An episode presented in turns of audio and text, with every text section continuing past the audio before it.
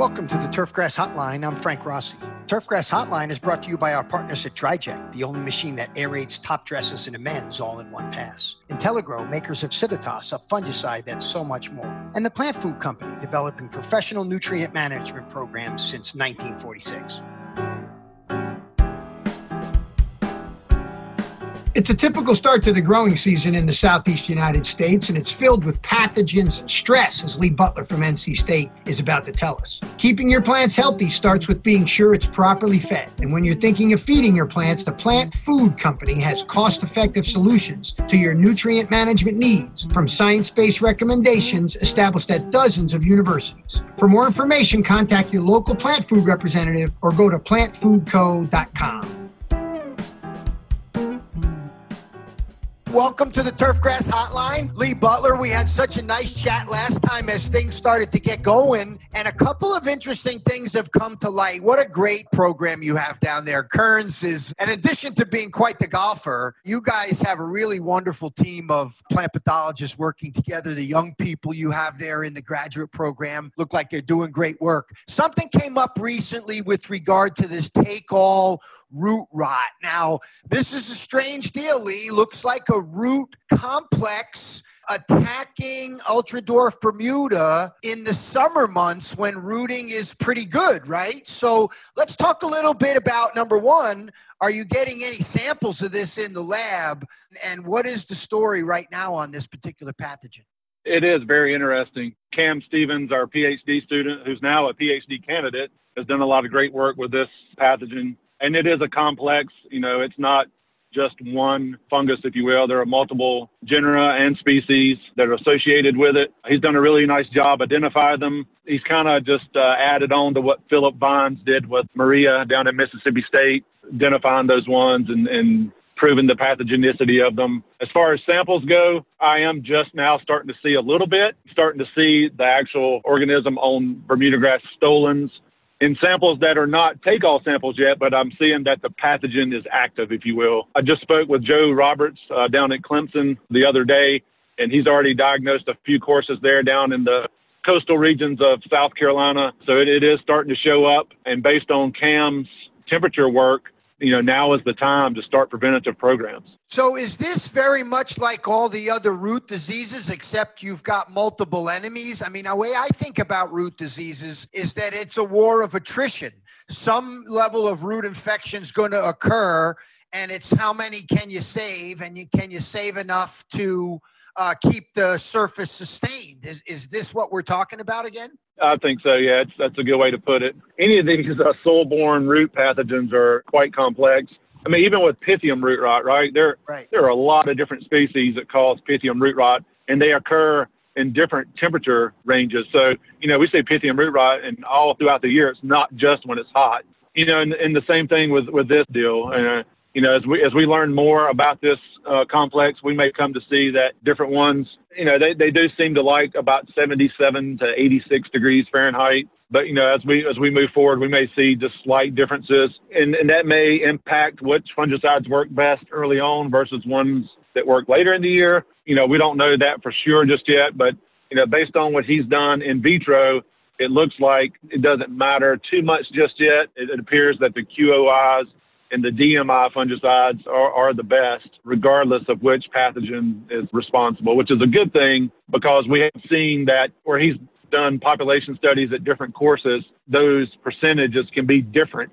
So one course may be managing a completely different set of pathogens than another course, you know, and it still take all root rot, but they're managing different fungi. So, do the warm season grasses, to your knowledge, with these pathogens, would they respond to manganese sulfate and altering the pH uh, like we see in the cool season take all Gaeumannomyces? that attacks bentgrass? Do you know? Has anybody tried any of these uh, manganese sulfate sorts of things, or are we going the fungicide route pretty standard? So I don't know if anybody's done any work with take all root rot in Bermuda.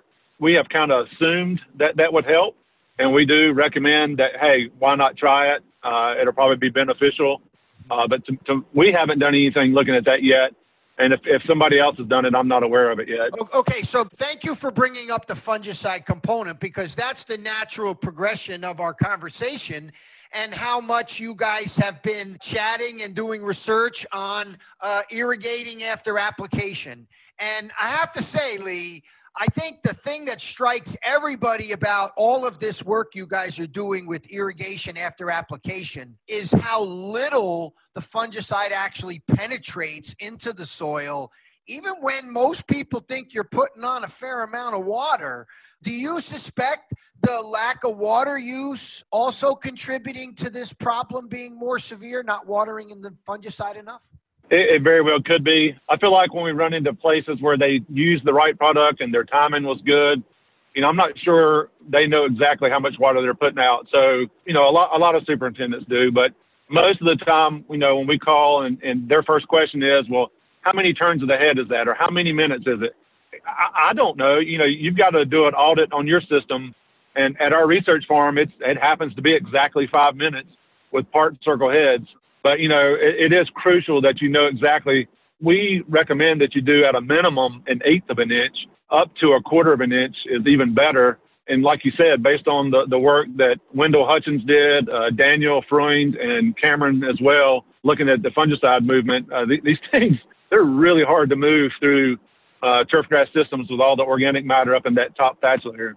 Yes, and typically we're applying them in low volumes of water. I mean, there is some benefit to even a pre-application irrigation or uh, applying in higher volume but that takes more time but i think it's important for superintendents to know that you know if you're not doing this last little critical part right uh, it doesn't matter if you use the right chemical or it doesn't matter if you do it at the right time because these fungicides only protect materials above where they go, right? None of these products are moving down into the plant.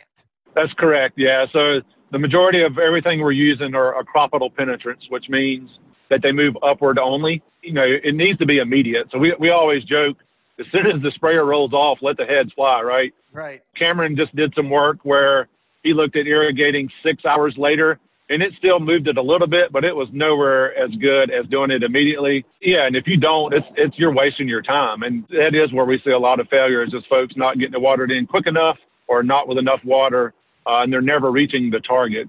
Well, it's interesting we're talking about water because my quick perusal of the weather in advance of our conversation is indicating that it's been on the wet side there.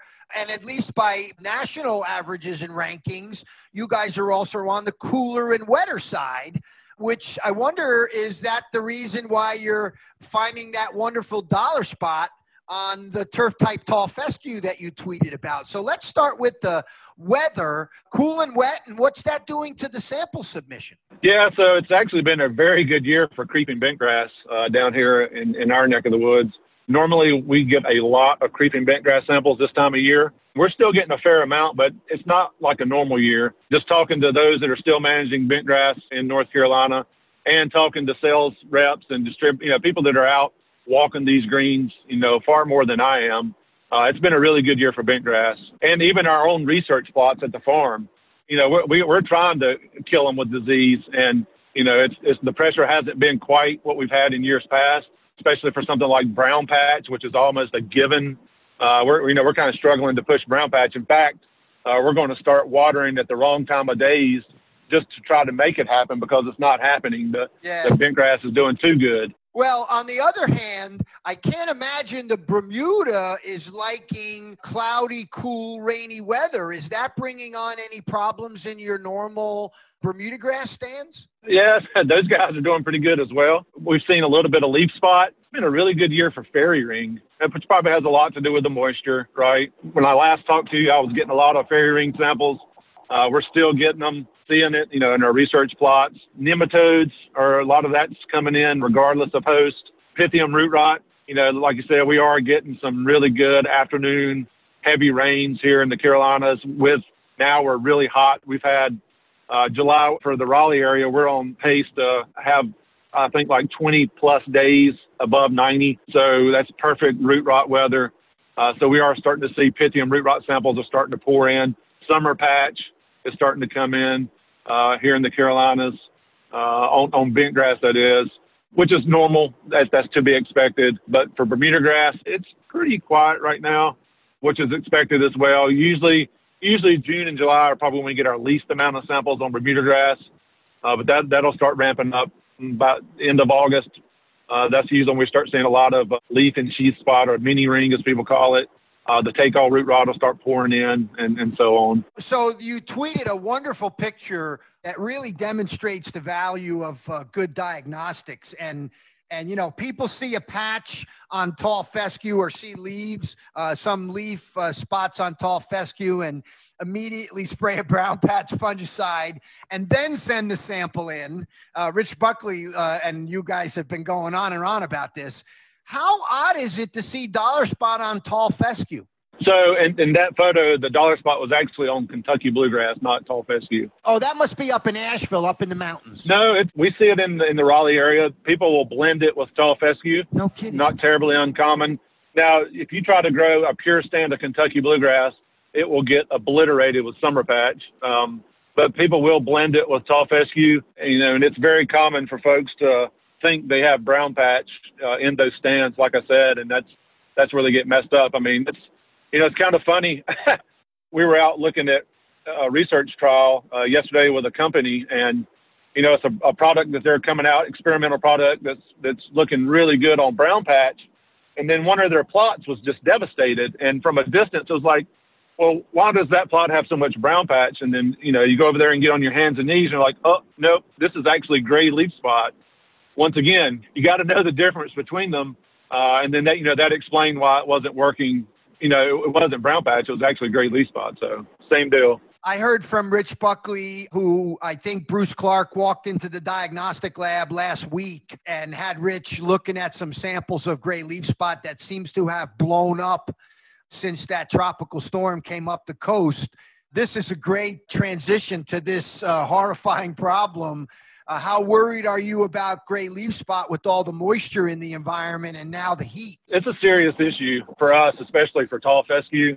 Fortunately, for the past several years, Jim and I have educated people on it uh, because it really, really just didn't see that much of it. But past, I don't know, five plus years, uh, it's becoming more and more of an issue in tall fescue. And back to what we were just talking about, it was getting misdiagnosed, you know, in the QOI fungicides you know, they're pretty good early on, but once you get later in the summer, they, they don't really seem to hold up as good as you'd like against gray leaf spot. And that's why we try to push people to tank mix thiophanate methyl in there because it still works really well uh, on gray leaf spot here. But it, it is a serious issue. A few years ago, it was completely devastating, especially for folks that were uh, establishing new stands of tall fescue. So that, you know, they would plant their fescue late August, early September and then, you know, we were seeing entire stands just get wiped out, devastated by gray leaf spot. And those folks, that wasn't even on their radar. They weren't even thinking uh, about something like that. But folks are getting more and more aware of it. And are you seeing any more use or development of gray leaf spot resistant tall fescues? Because you know that's the big thing up here that's I think been killing us. Not only is it moving in now on the tall fescues, which a few years ago was unheard of up north, but it's taking out previously resistant perennial ryegrasses. So we're starting to watch this organism change over time. Is there some varietal resistance, Lee, in the tall fescues that you guys have been able to capitalize in any way? Yeah, so uh, if it is, I'm not completely familiar with it. Uh, I will say that we do a lot of research with uh, Dr. Melodie Fraser at Pure Seed. They have a research farm about 45 minutes north of Raleigh. That's where we do a lot of our gray leaf spot research, actually. I haven't been out there yet this year, but I'm actually going to ask. I'm, I'm curious about that I as well. You will. Yeah, I, I, I know she's made observations in all of her fescue trials. I mean, her the pressure is just so intense uh, on that farm. It's just a fantastic place for disease research, and it's you know it's a great place for a company like that to separate you know the the strong from the weak. So yeah, and listen, as we wrap up, Lee, you know, I know you're driving out to a trial, keeping the lab going. Uh, obviously, lab, lab is working in a little bit different way this year, but it really is undeniable. If you get a proper diagnosis, it can save you thousands and thousands of dollars in a fungicide spray. I mean, this, again, going back to some Twitter conversation that was happening that this superintendent made on a fairway for one problem. It turns out they had another problem. And essentially, a $5,000 application was really made ineffective. It was targeting the wrong problem. But do you have some examples of people that have sent in samples say, man, thanks, I would have done this if you didn't tell me? Yeah, there's a lot of examples of that. You know, the, the one I run into the most is folks getting bad diagnoses. And we won't get into details, but I mean, it, it happens. It's out there. You know, the only thing I can say is, is when you send samples in, send them into a trusted source, somebody you've actually heard of, or you see uh, active in research, or a, a, name you recognize. Just like anything, uh, shop around and be careful because that that's that's probably where I run into the biggest problems, where where folks have gotten just terrible diagnoses, and, and that sent them down the wrong path. You know, the one thing I would like to drive home is whenever you get a diagnosis, stop and think about it, right? Anybody can look in a microscope and say, oh, I saw this or I saw that. Well, that doesn't mean anything unless it matches the actual symptoms you're seeing. So if somebody tells you, hey, you have dollar spot, well, then you better have dollar spot like symptoms, right? Whatever. You can take any example, but I've seen many cases where somebody diagnosed, uh, you know, a sample with, let's say, take all patch, right? and the symptoms are not circular patches. You know, it's irregular or it's tiny spots or it's a foliar, whatever. It doesn't even come close to matching take all patch. So, you know, when you get a diagnosis, sit and think about it. Does this make sense, right? Do my symptoms match what this disease should be producing? It's so easy to look in books and online to see images of what diseases look like. You know, make sure things match up. Thanks so much for taking the time, Lee. Please drive carefully, and I'll look forward to chatting with you again down the road. Yes, sir. Thanks for taking the time. Yep, take care.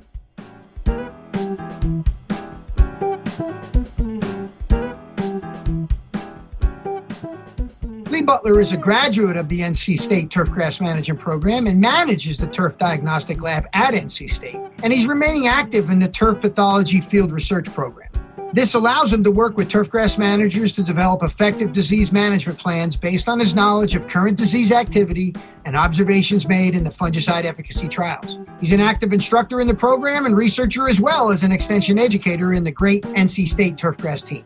Lee takes samples from all over, and you can get more information at turfpathology.ces.ncsu.edu.